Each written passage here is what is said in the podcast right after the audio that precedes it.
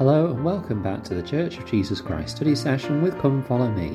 I'm your host Matthew Roberts and this is season 4, episode 160 of this daily study podcast. Thank you so much for joining us once again today as we conclude our study of the book of Judges for this week. We're looking in the book of Judges uh, in the week of May the 30th to June the 5th, and today we're going to finish with Judges 15 and 16 focusing on, on how strength comes from our faithfulness to our covenants with God. So, when we last left Samson, he had just um, killed 30 Philistines to pay off a debt that he had managed to get himself in with 30 pieces of garments. Uh, and during that time, because, and I think I, I can only presume because um, Samson's wife had betrayed him to uh, the the, Philist- the Philistines, that she and her father-in-law presumed that the the marriage was off, so she was then given to another person. Samson uses this as another reason uh, or purpose to cause more problems for the Philistines. What I want to point out at this stage is that it was promised that Samson uh, would help to deliver uh, Israel out of the Philistines' control. And right now, he is causing a big problem for the Philistines. Um, so, Philistines. I'm not quite sure which is which, which, which, which you pronounce it as. But um, he sets so he gets 300 foxes puts torches on their tails and sends them off um, amongst fields of corn uh, of the philistines uh, and he burns much of their crops. Uh, however in verse 6 the, the punishment for this uh, from the philistines is that they take uh, the father-in-law and his wife uh, and they burn them with fire. So samson's revenge causes um, the death of, of two, two, two other individuals. Um, however, he then wants revenge because of this, uh, and then he um, decides that he's going to do something about that and slaughters them uh, with hip and thigh. Um, so this then gets the Philistines even more angry, uh, and they start to take it out on uh, the people of, uh, of the tribe of Judah. Uh, and the people of the tribe, tribe of Judah uh, then send for Samson and say what is happening.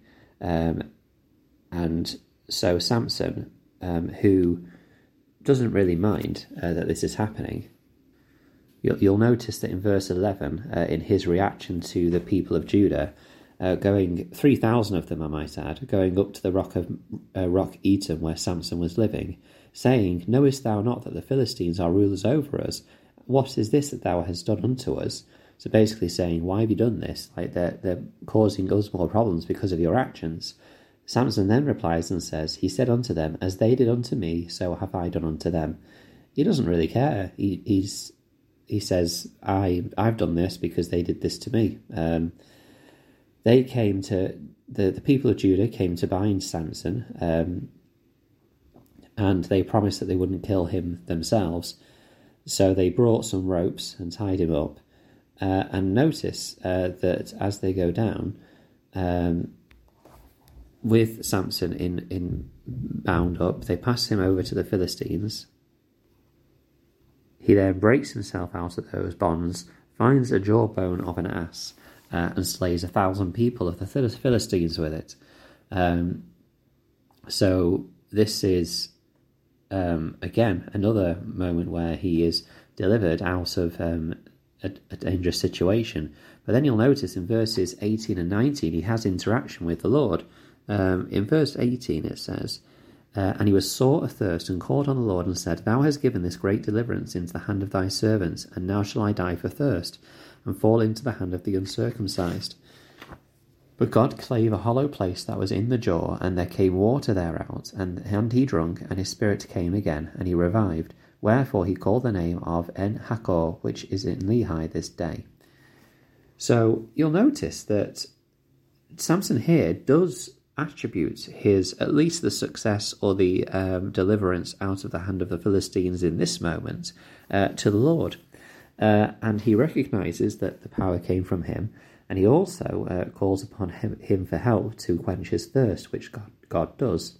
And you'll see that throughout this very interesting account of Sam, Samson, that there are times when the Lord is listening to him. In fact, the Lord is listening to him throughout it until the moment when he breaks has broken all the, the promises of his covenant, which we'll speak about in a minute.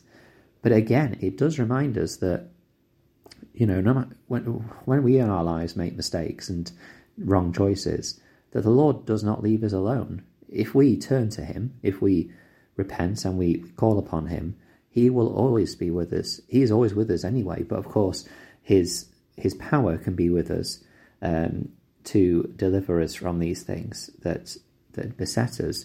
We do need to turn to Him though in sincerity and faith, um, because you'll see with Samson that he then, after a, a while, um, returns to doing things he shouldn't be. This time he goes to uh, Gaza uh, and they and goes to a harlot. Uh, and then in verse two, um, the the Gazites, the people of Gaza, were saying Samson is, is here, so they gather around, uh, waiting for him to come out. And he goes out in the night, rips up the gates of the, the city, and walks out. Uh, so you know he continues on, and this time um, this we we get to the moment of the story, which is probably the most well known of Samson's story with Delilah. Uh, again, a Philistine Philistine woman who he uh, goes to, and this time the the lord the lords or leaders of the Philistines come to Delilah, know that Samson is with her, uh, and ask her to entice them. Now we don't know if uh, Delilah is an Israelite or a Philistine. It would make sense if she was a Philistine and um, she did this because the Philistine leaders uh, came to her, obviously offering a huge bribe as well, uh, a lot of money uh, to um, get her to tell the lead- leaders what the source of his strength was. So Delilah asks, and Samson uh, says, "If you know, if you buy me with seven green re- widths or length- lengths of fresh sinews from animals, um, then he'll be weak." She tries it, uh, and then this, and then it doesn't work. Uh, and then Del- Delilah asks again, uh, and again he tells her something else, and then um, basically after time and time of asking, Delilah then persuades Samson uh, to tell her the source of his strength. In verse seventeen, he says, um, "There have not come a razor upon mine head, for I have been a Nazarite unto God from my mother's womb. If I be shaven, then my strength will go from me, and I shall become weak and be like any other man." Um, and of course, uh, Delilah causes this to happen. Samson's strength is gone, and he is taken away by the Philistines. And this and this just brings us towards the end, of, a tragic end and very sad end of the life of Samson, because um, we see again that we learn a lesson that there will be times in our lives where temptations or trials or difficulties come repeatedly to us, um, to try and get, get us to give up our covenants, to give up the promises and blessings that come. Um, and he did um, give give give up the, the promises and blessings of his covenant um, because of Delilah. Uh, and whilst obviously Delilah should obviously um, have some, I wouldn't say blame as such, but you know is some cause of this. Clearly, Samson's choices and his willingness to choose things for himself, no matter what, for the consequence for anyone else, uh, has kind of laid this up uh, or get or prepared the way for this. Um, and so, as we kind of consider this tragic story, um, consider the covenants you have made and how you've been blessed as you've kept those covenants, and what we learn about this to stay true to those covenants. Of course, we know at the end of the story that Samson again calls upon God, and God does respond uh, in the way that he desires, um, but he is also killed in the process when he brings down a building on top of thousands and thousands of Philistines, more than he has slew in his life.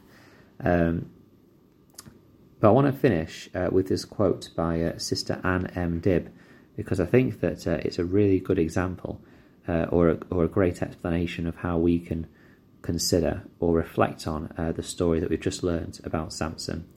Uh, she said, quote, Samson was born with great potential his mother was promised, He shall deliver, begin to deliver Israel out of the hands of the Philistines. But as Samson grew, he looked more to the world's temptations than to God's direction. He made choices because they pleased him well, rather than because those choices were right.